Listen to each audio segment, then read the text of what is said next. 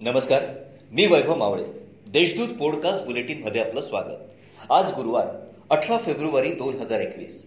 ऐकूयात जळगाव जिल्ह्याच्या ठळक घडामोडी गत सप्ताहापासूनच हिवाळ्यासह उन्हाळ्याचा अनुभव जिल्हावासियांना येत आहे. या बदलत्या वातावरणामुळे सर्दी डोकेदुखीसह खोकला अशा साथीच्या आजारांच्या रुग्णांमध्ये वाढ होत आहे. त्यामुळे सर्वसामान्यांना साधे सर्दी पडसे व खोकल्यासारखी लक्षणे आढळून येताच कोरोनाची बाधा तर नाही ना याची भीती आता निर्माण झाली आहे.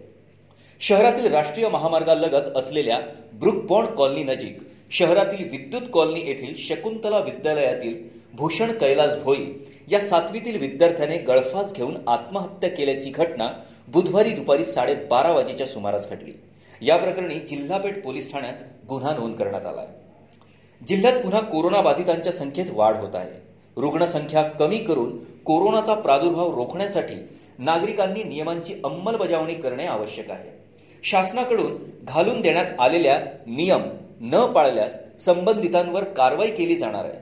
तसेच पुढील आठवडाभरात रुग्णसंख्येत सतत वाढ होत राहिल्यास नागरिकांना लॉकडाऊनला देखील सामोरे जाण्याची तयारी ठेवावी असा इशारा जिल्हाधिकारी अभिजित राऊत यांनी दिला आहे एरंडल तालुक्यातील कढोली येथे भास्कर झावरू बडगुजर यांचा मुलगा सुनील बडगुजर याचे सतरा रोजी लग्न लागल्यानंतर वऱ्हाडी मंडळींसह गावातील नागरिकांनी जेवण केलं.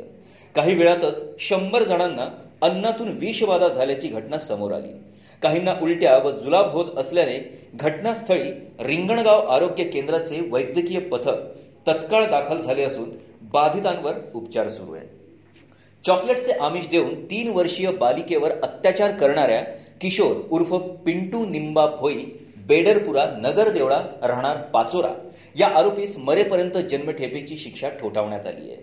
जळगाव जिल्हा न्यायालयाने न्यायाधीश आर जे कटारिया यांनी बुधवारी हा निकाल दिला आहे. गेल्या तीन दिवसांपासून जिल्ह्यात कोरोना बाधितांच्या संख्येत वाढ होत आहे. सतरा फेब्रुवारी रोजी देखील जिल्हाभरात चौऱ्याहत्तर नवे बाधित रुग्ण आढळून आले आहेत त्यामुळे जिल्ह्यातील बाधितांची संख्या सत्तावन्न हजार आठशे बावन्न इतकी झाली आहे. दिवसभरात एका जणाचा मृत्यू झाला असून चाळीस रुग्ण कोरोना मुक्त झाले आहेत. तीन दिवसांपासून बाधितांच्या संख्येत वाढ होत असल्याने प्रशासनाची चिंता चांगलीच वाटली आहे. या होत्या आजच्या ठळक घडामोडी. याबरोबरच वेळ झाली येथेच थांबण्याची. भेटूया पुढील पॉडकास्ट बुलेटिन प्रसारणात. तोपर्यंत संक्षिप्त बातम्या आणि ताज्या घडामोडींसाठी देशदूत डॉट कॉम या संकेतस्थळाला भेट द्या. धन्यवाद.